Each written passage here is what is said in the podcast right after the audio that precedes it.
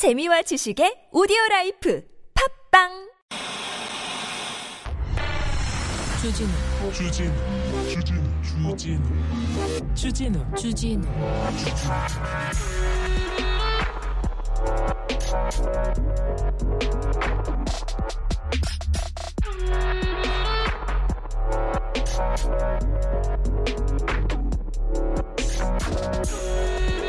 작년 가을입니다. 2021년 9월자 기사입니다. 국민일보 달걀값도 못 잡는 문정부. 조선일보도 비슷한 기사 나왔어요. 7개월째 계란값 하나 못 잡는 정부. 물가가 올랐다고. 문재인 정부가 민생을 잡는데 실패했다. 달걀을 달걀을 수입하면서 천억 원이 넘는 세금을 낭비했다. 아니 달걀값이 비싸. 막 올라가지고 수입했어. 달걀값 수입해가지고 달걀값이 좀 안정됐어요. 세금을 낭비했다. 이렇게 정리합니다. 자, 새 정부 들어서도 물가 하, 계속 오릅니다. 더 많이 오릅니다. 세계적인 추세로 계속 오르고 있습니다. 근데 물가가 올라서 못 살겠다. 막 그런 얘기 들리지 않습니까? 아이고 이것도 올랐어요. 저것도 올랐어요. 다 기름값 무서워요. 이렇게 했는데 언론이 뭐라고 쓰는지 아십니까? 문, 물가 못 잡는다 이런 얘기는 절대 안 합니다. 한 판에 8천 원 계란 가격 급등한 이유 이렇게 바뀝니다. 굳이 네, 정부가 바뀌니까 아 없는 말까지 만들어가면서 정부를 욕하던 분들이 갑자기 계란값 급등률을 세세하게 알려줍니다. 그때는 이유가 없고 지금은 이유가 있다고 합니다. 그때는 틀렸고 지금은 옳다고 합니다. 자, 언론이 나중에 뭐라고 할지. 그리고요, 그때가 봄날이었지 않을까 그렇게 생각할 거요. 얼마나 걸릴까요, 그거? 얼마나 걸릴까요? 하지만 언론은 틀려도 실수해도 절대 자신의 과오를 과오를 반성하지 않는 그런 집단이라는 거, 족속이라는 거. 네, 여기서 한 번 더 말씀드립니다. 아, 그때가 좋았지. 그 얘기가 나올 텐데, 아우, 그때가 좋았는데. BTS가 활동할 때가 좋았는데. 여기는 순수 음악 방송 아닌 밤중에 주진우입니다.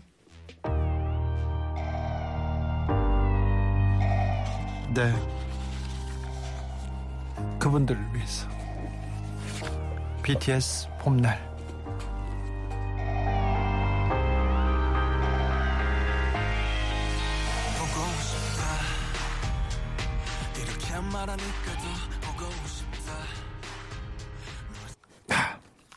6월 15일 수요일 아닌 밤중에 주진우입니다.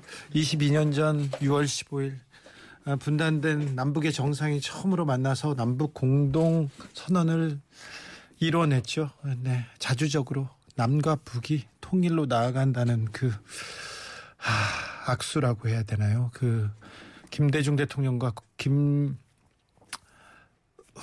누구냐 누구냐 김정은 아, 누구냐 누구냐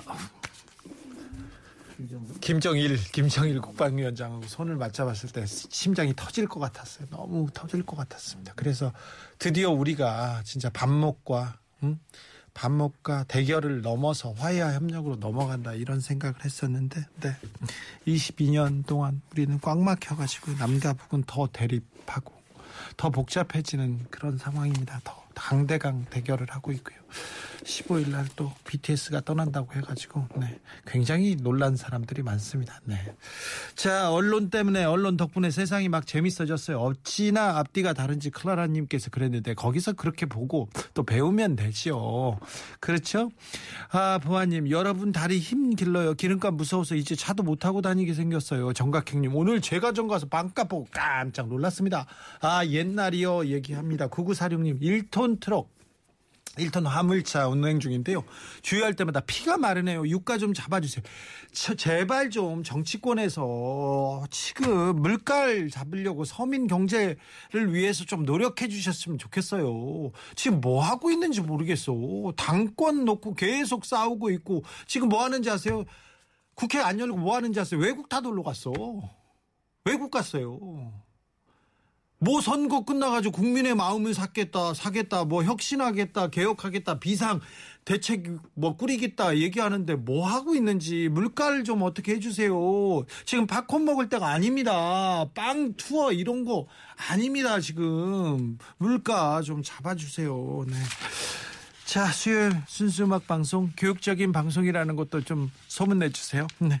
아닌 밤중에 주진우입니다에서는요, 아주 교육적으로 법 공부하는 날입니다. 오늘 아시죠? 네. 김필성, 김소라 변호사 함께 필소 굿 시작하겠습니다. 아, 여러분들한테 한 개라도 더 알려드리려고, 얼마나 교육적인지 알려드리려고 이렇게 어, 두 분 모셨다는 것도 알아주세요. 우리만 알면 돼요. 자, 궁금한 거 있었다고요? 일로 보내시면 됩니다. 샵 091 짧은 건 50원 긴 건 100원이고 TBS 앱은 무료입니다. 이메일 주소 있습니다. 꿀잼 골뱅이 tbs.서울.kr 인스타 계정 있어요. 아밤주고요. 유튜브에서 아닌 밤중에 주진우입니다. 검색하시면 실시간으로 만나보실 수 있습니다. 선물 소개하고 바로 두 분 모시겠습니다.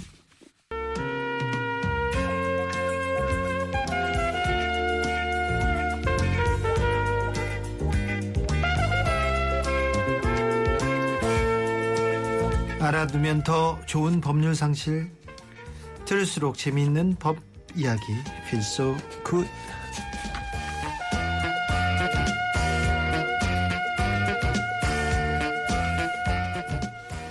웃길 때 진지하고 진지할 때 더 진지합니다. 판사 앞에서 진지하고 음식 앞에서 보면 누구보다 더 진지합니다.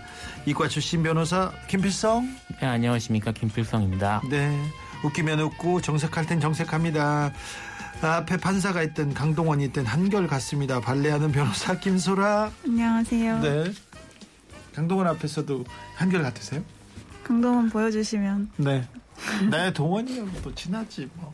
얼마 전에 술도 먹고 그랬지 뭐. 에이, 동원이.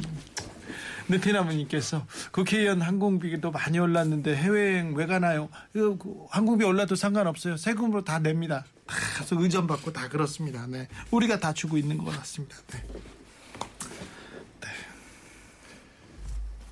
강동원이 그 영화 시사에 이렇게 초청했는데 제가 바빠서 아밤주 시간하고 시사회 시간하고 겹쳐서 이렇게 못 갔거든요. 근데 그때 BTS B가 이렇게 동원 강동원이 이렇게 초청해가지고 했는데 제 옆자리였는데 나는 안 갔지. 바빴어요. 그랬다. 네. 알겠어요. 착해요, 동원이. 자, 김필성 변호사 네, 네. 제일 잘하는 게 뭡니까? 어, 뭐 이제 공부 빈둥대는- 말고 공부 말고 빈둥대는 걸 제일 잘합니다. 빈둥되는 거? 네. 네. 변호가 쉽습니까? 수학 문제 푸는 게 쉽습니까? 아, 좀 다를 완전히 다른 거라 어, 음식 먹는 거하고는 또 어떻게? 해요? 먹는 게 제일 좋죠. 좋게. 먹는 게 제일 네. 좋습니까? 네, 알겠어요. 아, 김서류 변호사? 네, 네. 요새도 계속 발레 하십니까? 네 네. 발레 말고 발레 하면 재밌어요.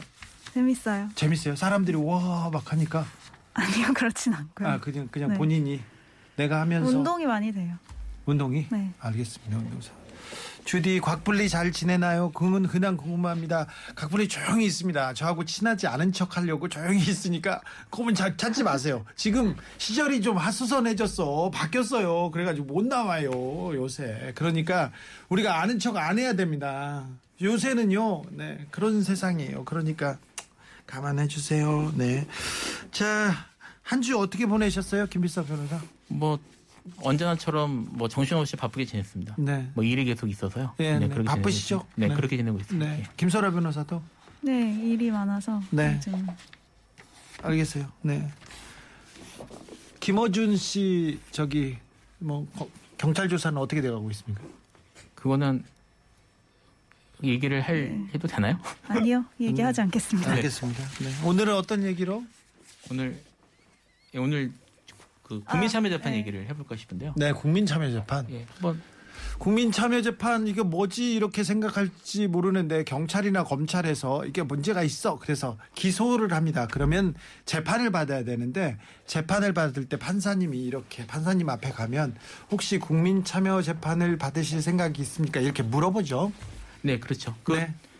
어 일단 뭐 절차나 이런 것 좀 그럼 제가 먼저 설명을 드리고 뭐 관련 사실 최근에 이제 기사 나온 것도 있고 그래서 제가 얘기를 꺼내는 건데요.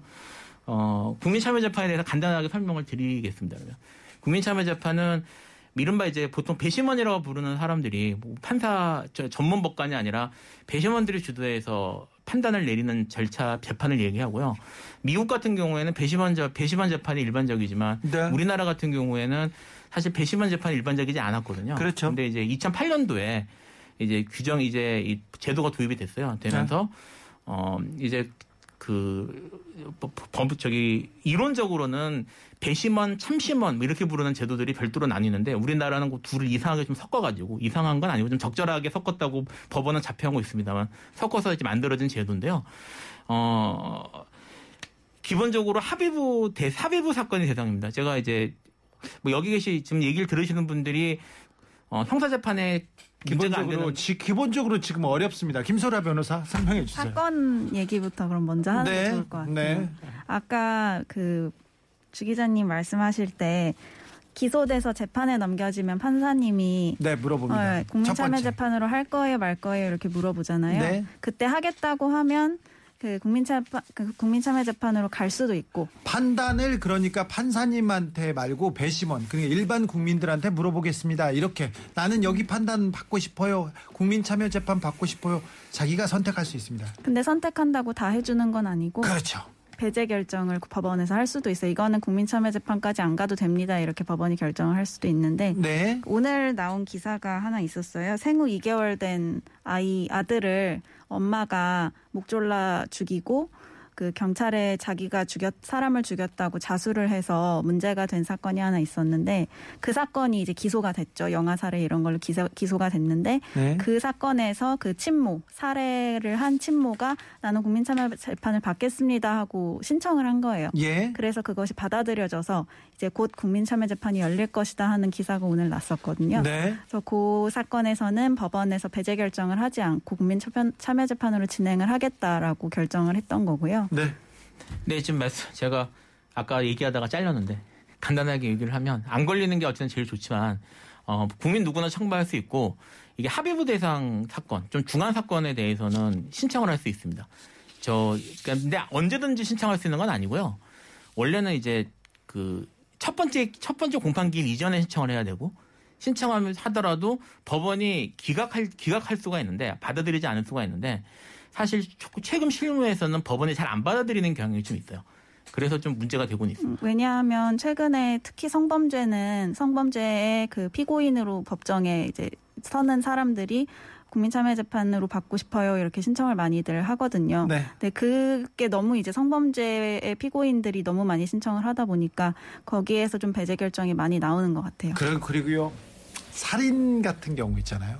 명백한 살인이야. 명백한 살인이야. 그런데 이유가 있을 거 아니에요. 또 이유 없는 이유 없는 살인이 어디 있어? 근데 그 굉장히 어렵거나 뭐 저 사람한테 너무 크게 당했거나 뭐 그 얘기를 이렇게 구구절절 설명하지 않습니까? 그럼 배심원들 중에 이런 저쪽일 그러면서 법과는 조금 다른 이렇게 판단을 내리는 적도 좀 있어요. 그리고 이 성범죄도 마찬가지예요. 그리고 어, 흉악범죄 같은 경우는 저기 상대방이 없잖아요. 그러니까 일방적인 주장만 받고 막 그렇기 때문에 판사가 이건 좀 위험할 수도 있겠다. 그래서 안 받아들여지는 경우가 좀 있어요. 근데 판사가 그렇다고 자의적으로 배제 결정을 하는 거는 물론 아니고 네. 배제 결정이 반드시 필요하겠다 싶은 경우에만 배제 결정을 원래는 해야 되는 건데 네. 최근에는 좀 배제 결정을 많이 하고 있다 이 정도만 얘기를 하고요. 제가 프로 재판 이렇게 프로 이렇게 재판을 끌려다니는 사람 아닙니까? 에, 제가 보면 이제 어떤 사건은 국민참여재판이 유리할 수 있고 어떤 참 제값 어떤 판결은 뭐 판사가 유리할 수 있고 저희 같은 경우는 판사의 성향, 고향, 친구들까지 이렇게 다 분석하거든요. 그런데 어, 일반적으로 여러분 같은 경우는 이런 거 이걸 국민참여재판으로 가는 게 시- 맞는 건지 아니면 그냥 판사님한테 받는 건지 지금 받는 게 맞는 건지 이런 것까지 고려할 필요는 없어요. 그리고 일반인들은 이런 거 크게 고려 안 해도 되죠. 뭐 사실 이제 기소되는 거 공, 그 기소되는 사건 자 일 자체가 드문 일이니까 네. 말씀하신 것처럼 이런 것들이 공인할 경우는 사실 많지는 않지, 않죠. 네. 자, 근데 아무튼 국민 참여 재판에 대해서 알고 있으면요. 굉장히 뭐라고 해야 되나요? 굉장히 큰 베너핏 카드를 하나 갖는다. 이렇게 생각하시면 됩니다. 그래서 이 부분에 대해서 거기까지 고려하지 않으셨으면 좋겠는데 뭐 사건, 사고는 누구한테나 올 수 있고 누구나 또 어, 비극의 주인공이 될 수 있기 때문에 조금 알아두는 게 좋습니다. 노래 듣고 와서 국민 참여 재판에 대해서 들어가 보겠습니다. 에드 시런 퍼펙트. I found a love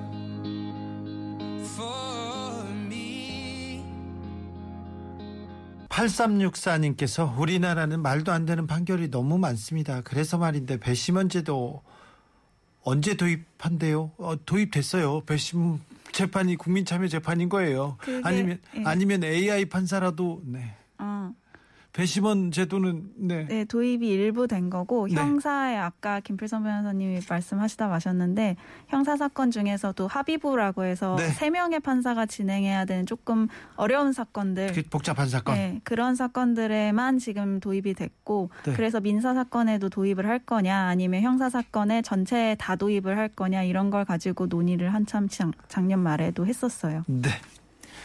어, 사실 이제 국민참여재판 우리나라 최초로의 시초의 국민참여재판 2008년도에 있었거든요. 예. 제가 그 재판에 들어갔었어요. 어, 그래요? 예, 제가 당시에 이제 사법연수원에서 법원 15 할 때였는데 네. 제가 이제 배정됐던 판사 15. 예, 파- 예, 판사 15였죠. 네. 예, 법원 판사 15였는데 제가 배정됐던 재판부에서 우리나라 최초의 국민참여 재판을 한 거예요. 네. 어떤 사건이었습니까? 그 사건이 어떤 사건이었냐면 강도상이었는데 네. 강도상이었는데 강도상이가 몇 무거운 범죄입니다. 무거운 범죄인데 피고인이 피고인은 피고인은 청년이고요.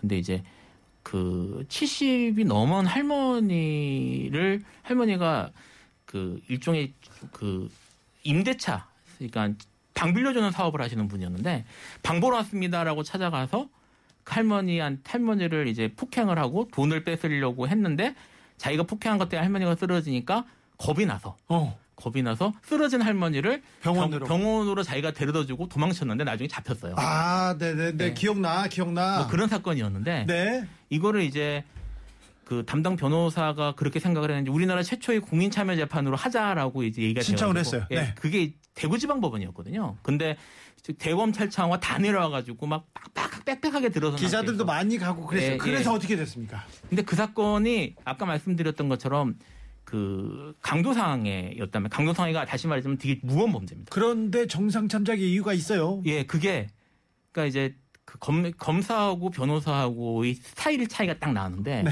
검사는 이 범죄가 얼마나 심각한 범죄인지에 그렇지. 대해서 이제 좀 논리적으로 설명하려고 했었는데 그렇죠. 검사는 이 죄인을 만들어야 되니까 그렇죠. 죄인을 잡아야 되니까 이게 얼마나 심각한 범죄인지 뭘 잘못했고 뭘 잘못했고 형량이 어느 정도 된지 그 얘기를 했을 거 아니에요. 그 얘기를 판례를 했- 얘기했어요. 예, 근데 그 변호사는 뭐 이제 PPT나 이런 걸 준비한 것도 없이 그냥 저기 허름 양복도 사실은 딱 차려입은 것도 아니고 좀 허름하게 입고 나와서 감정 요소를 한 거예요. 그렇죠, 그렇죠.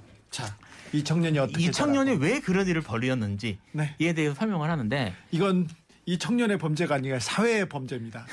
어렸을 때 이것만 없었더라도 교육만 더 받았더라도 그 얘기했을 거예요. 그러니까 이게 그 이런 이런 배경이 있었던 거예요. 이 청년이 여동생이 하나 있는데 네. 둘이 고아예요. 고아로 이제 부모 일찌감치 부모가 부모를 잃고 둘이서 컸는데 네. 여동생이 이제 남자를 잘못 만나가지고 쉽게 하면 남자 잘 만나서 아이가 아이를 가진 상태로 버려져서 아이고. 그래서 이 오빠가 이 아이와 여동생을 돌보며 사는 건데 예. 둘다 이제 뭐 그게 마땅한 직업이나 이런 걸 찾기 어려우니까 점점 더 힘들어진 거예요. 그렇죠. 그래서 아이가 울고 이렇게 되니까 결국 이 저기 앞이 그 오빠가 그러니까 피고인이 독한 마음을 먹고 네. 내가 정말 돈 애 밥도 못 먹일 상황이니까 조카를 위해서라도 이걸 해야겠다라고 들어갔는데 할머니가 있는 줄 알고 들어갔는데 할머니가 되게 친절하게 맞이, 맞이를 했다는 거예요. 그러니까 자기가 차마 범행을 저지르지 못해서 한 시간 동안 얘기하면서 돌아봤대요. 돌아보다가 독한 마음을 결국 먹고 할머니를 쳤는데 할머니가 쓰러지면 쓰러진 걸 보고 덜컥 겁이 나서 그렇게 했다는 거예요. 이제 병원에 모셔다 드리고 실제로 뭐 제대로 돈도 훔치지 못하고 그리고 나온 거죠. 그래서 이런 거를 아주 설득력 있게 배심원한테 얘기하면서 그 여동생을 증인으로 불렀어요. 네. 여동생이 앉아서 자기 신세 얘기하고 오빠한테 울고. 미안하다고 그러고 울고 배심원도 울고 배시 근데 배심원이 울더라고요. 울지. 배심원 중에 우시는 우는 분들이 있대요. 사실은 이제 제가 그때는 그 법원 쪽에 앉아 있었던 셈인데 네. 재판부 보면서 이게 물론 저 변호사님이 매우 설득력 있게 잘 감정에 호소하시는 유능한 변호사이신 건 알겠는데 이걸 저렇게 감동을 준다고 사람들이 울고 그러면 될까? 이런 생각을 했었거든요. 네. 근데 배심원 판결이 집행유예가 나온 거예요. 일반적으로는 집행유예가 나올 수 없는 사건이에요. 네.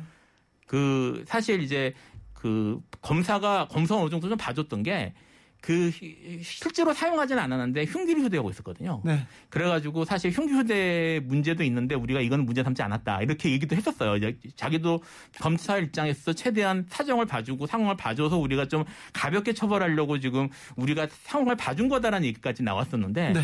그래가지고 근데 집행유예가 나와서 집행유예가 나올 수가 없는 사건인데 다들 놀랬죠. 놀래서 저도 야이 그 판, 이 변호사의 능력에 크게 좌우되는 사건이구나 생각을 했는데 나중에 저녁에 이제 인- 그 기사가 났거든요. 네. 기사가 났는데 담당하신 변호사님도 집행유예 나올지 몰랐다고 얘기를 한 거예요. 네.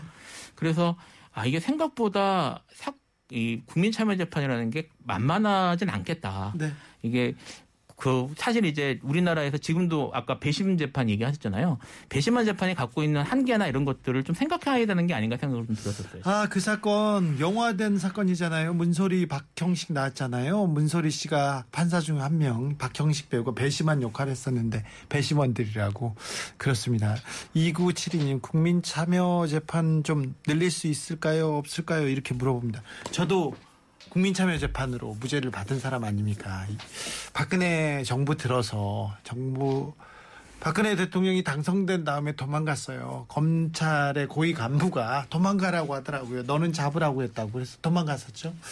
도망갔다가 들어왔는데 구속영장이 청구돼가지고 저는 국민참여재판을 신청했습니다. 신- 신청한 이유는 뭐였냐면은 좀 공정하게 재판을 받고 싶어서 했어요. 정권 초기에 재판을 하지 않습니까?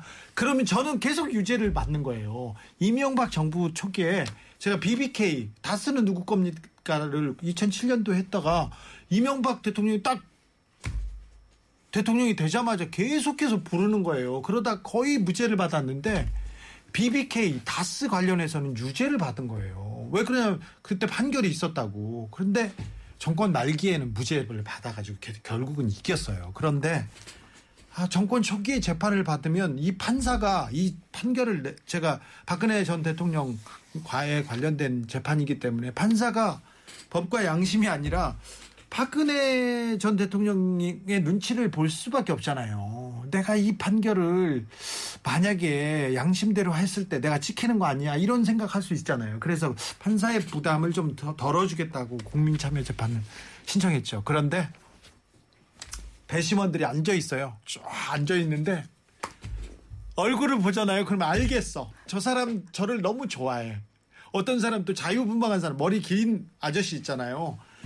기자가 그래야 되는 거 아닙니까? 그런 사람들 있잖아요. 그 사람들은 다 배심원이 안 되고 다 잘려요. 검사하고 변호사하고 처음에 배심원 수십 명을 놓고 예, 이, 이 사람을 배심원으로 서- 선택할 건지 안 할 건지 거기 과정에서 우리 쪽 사람은 다 날아가는 거예요. 그럼 가슴이 아프죠. 아픈데 또 앉아 있습니다. 이렇게 앉아 있는데 한 사람 그림자 배심원이고 나머지 이렇게 아홉 명이죠. 네. 아홉 명인데 열 명이 앉아 있어요. 그리고 누가 그림자인지 누가 이 사람 표가 아닌지는 몰라요. 그림자 배심원이 뭔지도 설명해 주셔야 돼요. 설명해 주세요. 그림자 배심원은 그러니까 사실 이제 다섯 명, 일곱 명, 아홉 명이 배심원이 있고요. 기본 배심원이 거기에 이제 한 명 정도 예비를 두는 거예요. 네. 근데 예비를 둬서 그 중에 한 명이 예- 배심원으로 활동하지 못하는 경우에 예비로 들어가는 그렇죠. 배심원인데 네. 누가 그림자 배심원인지 얘기를 안 해줍니다. 그렇죠. 이틀 동안 재판을 했는데 누가 불의의 사고를 겪거나 아니면 재판에 못 올 수도 있으니까 그 사람 예비로 해놓은 겁니다. 그런데 앉아 있는데 열 명이 앉아 있는데 표정이 안 좋아요. 판사 그 검사가 유능하고 되게 열심히 해서 조금 저에 대해서 조금 자애로운 눈빛을 갖고 있거나 좀 인자한 생각을 하는 사람들은 다 다 아웃시키고 그리고 또 좀 자유분방한 사람들 다 아웃시키고 강남에 사는 사람 직업이 뭐 의사 그리고 부자들 그런 사람들로 배심원이 많이 돼 있더라고요. 그런데 재판을 봤는데 저희한테 저, 적개심의 눈빛으로 보는 사람이 여섯 명 있는 거예요. 하, 근데 변호사들이 이렇게 쭉 저에 대해서 설명을 합니다. 그러면 그 사람들이 마음이 조금 움직여요. 그때 변호사, 어, 제 변호사 국민참여재판에서 활약했던 분 최병모 변호사님이라고 민변회 회장 아주 훌륭하신 분 안상훈 변호사님 아우 훌륭하신 분 거기 있었습니다. 저기 저 중간석에 박주민 있었고요. 저기 이재정 변호사 의원하고 있는 그 두 사람이 있었고요. 맞아 가장 말석에 김용민 변호사라고 네, 지금 국회의원 그 사람이 거기 앉아 있었어요. 그런데 이쪽에서 설명을 하지 않습니까? 그러면 사람들이 저희한테 마음이 조금 넘어와요. 이렇게 넘어오다가 또 검사가 또 설명하잖아요. 그럼 또 절로 쭉 갔다가 이리 왔다 갔다 일진일퇴 공, 공방이었는데 너무 영화 같았어. 영화 같았는데 너무 예 그래서 무죄 받았죠. 자 그런데요. 국민의 눈높이만 국민의 상식에서만 판결이 이루어진다면 더 불만이 없을 거예요. 그리고 판결로 이 갈등이 종식돼야죠. 종결되고 아 수긍하고 내가 이만큼 잘못했습니다. 알겠습니다. 잘못했습니다 하고 넘어가야 되는데 판사에 따라서 판사의 성향에 따라서 언제 재판하느냐에 따라서 너무 다르기 때문에 국민들이 너무 지금 우리 사법부에 대한 불신이 있는 거 아닙니까? 사법농단으로 판사들이 불신을 자초했고요. 그 이후에 그 사람들이 보여준 태도 어떻습니까? 법조인이라고 검사들이 보여준 태도 어떻습니까? 이거 국민의 눈높이 맞지 않아요. 자기 일도 제대로 못하는 사람들이 다 전직해가지고 다른 거 하겠다고 하고 막 어디 가고 막 높은 자리 팡팡 앉고 그러니까 국민들이 법을 좀 우습게 봅니다. 우습게 보는 게 아니라 이게 존중하기 힘들어졌어요. 이 부분에 대해서 법조인으로서 네, 노래 듣고 갈게요. 네, 헤이즈입니다. 비도 오고 그래서 제가 비도 오고 그래가지고 말이 많아졌나요?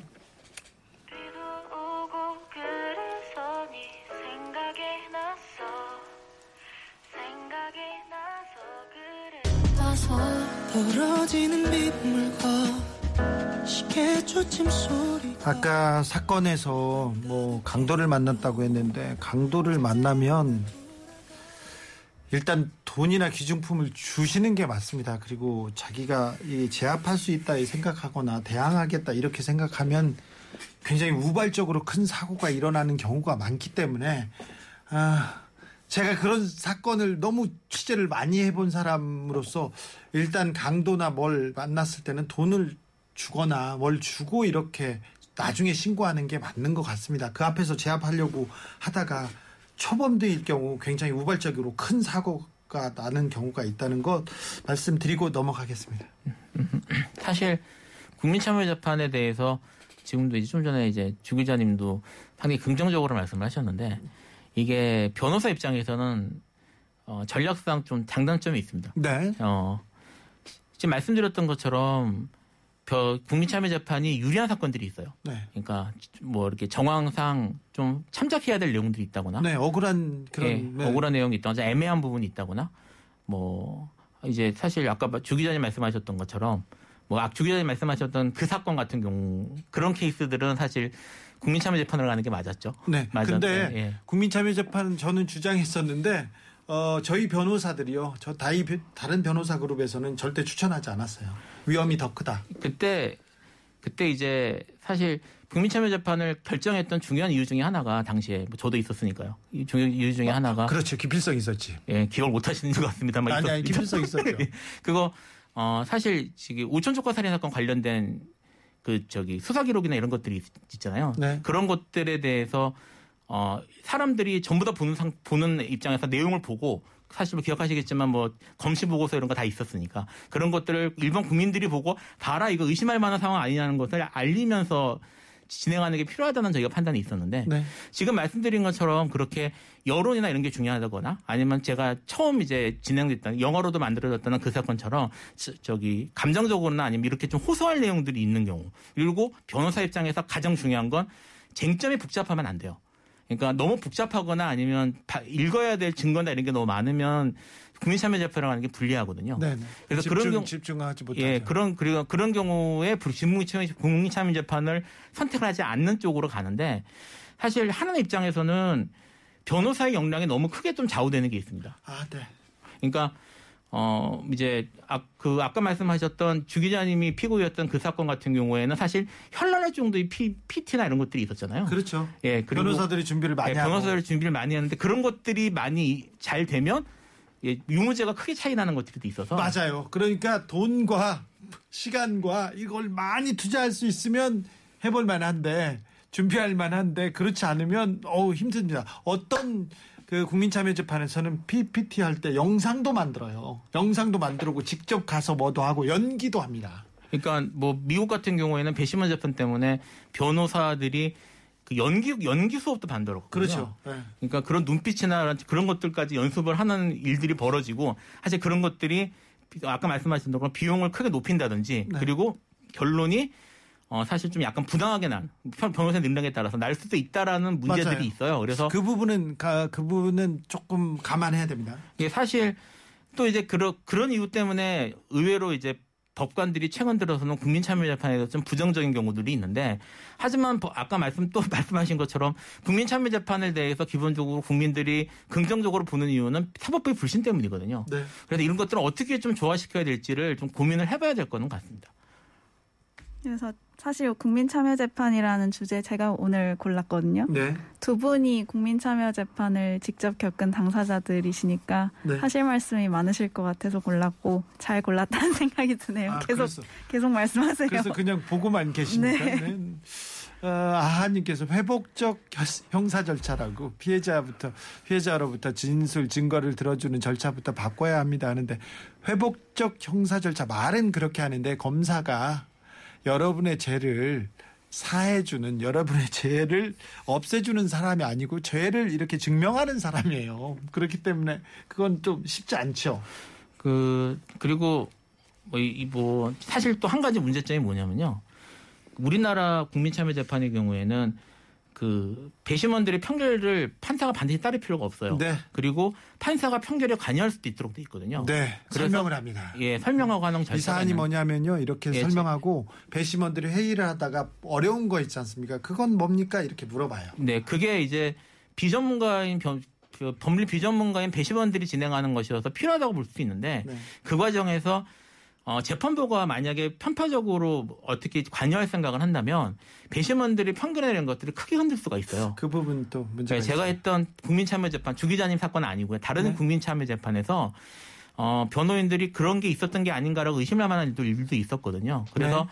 사실 우리나라 제도나 우리나라 국민참여재판 제도는 지금 그때 만들어진 이후에 크게 바뀌진 않고 있는데 좀 근본적으로 다시 한번 생각해 볼 필요는 있을 것 같습니다. 근데 아무튼 배심원 재판 좀 늘려야 된다. 그 국민의 눈높이에서 재판해야 된다. 그런 얘기는 계속 나옵니다. 네, 그 얘기가 계속 나와서 사실 저도 그 관련된 공약을 만드는 과정을 좀 보기도 했었는데 네.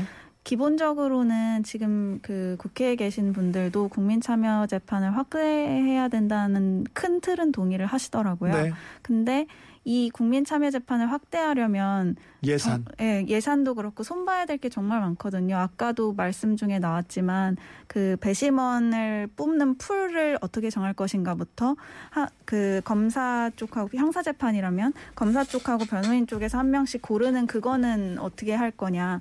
뭐 그리고 어, 국민참여재판으로 할 사건의 범위를 어디까지로 정할 것이냐. 그리고 국민참여재판에서의 배심원 판결의 어, 효력을 권고적인 효력에서 기속적인 효력으로 바꿨을 때 문제점은 어떻게 해결할 것이냐 이렇게 해결해야 될 문제가 너무 많아서 그 논의가 좀 더디게 가고 있는 것 같고 그래서 현재 그 으, 형태에서 더 발전을 못하고 있는 것 같아요.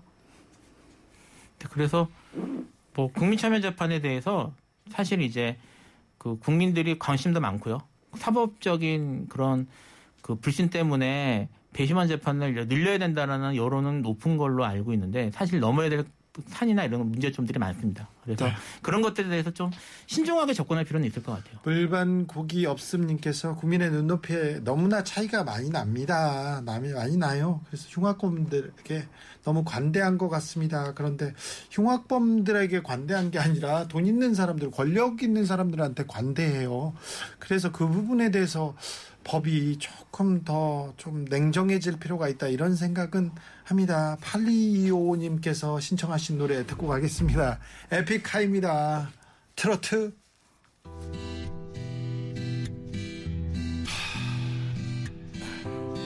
힘든 세상 Life is pain 어디 하나 기댈 때 힙합 댄스 록 발라드도 좋지만 슬플 땐 월로 힙합 강아지 호야님께서 유전 무죄 무전 유죄 검사 출신 변호사 전임 못하면 유죄 얘기하는데 그래서는 안 되잖아요. 잘못한 사람은 마땅히 벌을 받아야 되는데 아, 누구냐에 따라서 어떤 변호사를 쓰느냐 쓰느냐에 따라서 얼마나 돈을 쓰느냐에 대해서 죄가 이렇게 많이 이렇게 춤을 추면 벌이 춤을 추면 안 되죠.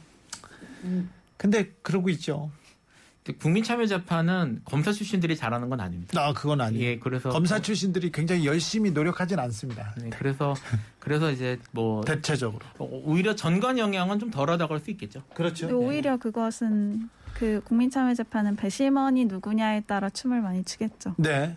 그래서 국민참여재판에 있어서 사실 변호사의 가장 중요한 능력 중 하나는 배심원을 골라내는 과정에서 얼마나 현명하게 잘하느냐가 그러니까 근데 그 능력이 있는 사람들, 그 경험이 있는 사람들이 많지 않아요. 그리고 일단 국민 참여 재판으로 간다 이런 생각을 하시면 안 돼요. 그런 일이 없어야 됩니다. 만약에 그렇게 간다. 국민 참여 재판은 어, 다른 재판에 비해서 훨씬 노력이 몇 배 더 들기 때문에 굉장히 공을 들여야 됩니다. 그죠? 그래서 아, 이렇게 거기까지는 안 가야 되는데 여러분한테는 그런 일이 있어서는 안 되죠. 교육적인 내용의 방송이라 하셨으니까 오늘은 네. 그냥 배우는 정도만 네. 하면 될 것 같은데. 엄청 복잡하고 너무 어려운 일이다 이렇게 하면은 김필성 김소라 변호사한테 상, 상의하시면 됩니다. 상의하면 돼요. 그러면은 어떻게 하라고 이렇게 할 거예요. 아유 재판 받고 그러지 말아야 되는데 왜 이제 정권 바뀌니까 재판 받을 일이 많아가지고요. 네. 무죄인 사건을 무죄를 받기 위해서 노력해야 되는 그런 또, 또 일상도 있으니까. 네. 비가 왔어요. 그래서 가뭄은 조금 해갈된다고 하는, 가뭄은 조금 나아지겠죠? 오늘 많이 왔어요, 비? 오늘 예, 좀 온 것 같습니다. 네, 그래요. 좀 슬프죠. BTS 그룹 활동 안 한답니다. 어떻게 생각하십니까? 그뭐 개인 개별 활동을 한다는 얘기도 있던데 네, 뭐 잘은 모르겠습니다. 그래요. 뭐 제가 제가 이제 매니저는 아니니까요. 아니, 참, 김필성 변호사는 네. 여자 아이돌은 굉장히 전문가인데 BTS 얘기를 그렇게 조금 이렇게 몸이 건조하게 하- 하시면 좀 서운합니다. 예, 뭐 네. 네, 어떻게 생각하십니까, 김설아 변호사님? 근데 쉼 없이 달려오셨다고 하니 좀 쉬셔도 괜찮지 않을까? 그럴까요? 네. 아까 아까 에드시런 노래가 나오는데 아 사람한테 음악이 주는 감동, 어? 감정을 만지는 일이 얼마나 위대한 일인가 그런 생각을 다시 한번 합니다. BTS가 9년 동안 쉼 없이 달려오면서 네, 참 많은 좋은 일을 했어요. 그렇죠? BTS 되게 좋아하시나 봐요. 누구요? 아 좋아하죠. 네. 방탄소년단 좋아해가지고 저 방탄소년단 나왔을 때 김재동하고 애국소년단 만들어가지고 옆에서 활동을 했었어요.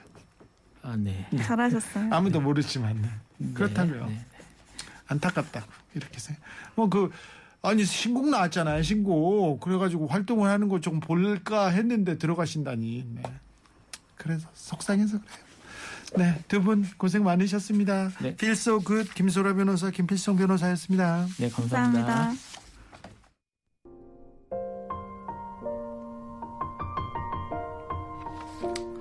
야구가 하고 싶었던 청년이 있었습니다. 그런데 야구부에 들어가고 싶은데 쌀 한 마리 없어서 못 들어갔대요. 어.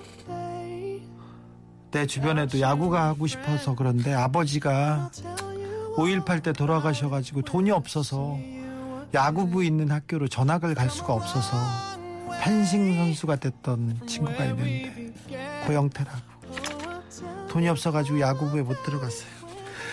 그 꿈을 이루지 못한 청년은 노인이 되었습니다. 야구 선수가 되는 게 꿈이었던 할아버지는 집 근처에 있는 원주 고등학교 야구부 학생들의 야구공을요 열심히 줬습니다. 열심히 주워가지고 산책하다가도 죽고 어디 가다가도 죽고 주고 주워서 모은 야구공을 깨끗이 닦아가지고 돌려줍니다. 야구공 돌려줘야지 고등학교 야구 애들 햄버거 먹여야지 이 말을 입버릇처럼 하면던 할- 할아버지는 그 약속을 지키지 못하고 세상을 떠나셨어요. 이 간절한 염원을 알았던 할머님께서 할아버지가 돌아가 시고 난후몬 야구공 500개를 들고 원주 원주고등학교 야구부를 찾아갑니다. 선수들한테 햄버거도 사줬습니다. 할아버지의 꿈은 조금 늦었지만 이렇게 이루어졌습니다. 할아버지의 마음이 담긴 야구공 돌려받은 선수들은 틀림없이 훌륭하게 될 거예요. 틀림없이 큰 감동을 받았을 겁니다. 홈런보다 더 큰 감동. 그럴 거라고 믿습니다. 위즈 칼리파의 See You Again 들으면서 전 여기서 인사드리겠습니다. 또 만나겠죠. 네. 지금까지 아닌 밤중에 주진우였습니다. First you both go out your way and the vibe is feeling strong and what's small turn to a friendship, a friendship turn to a bond and that bond will never be broken.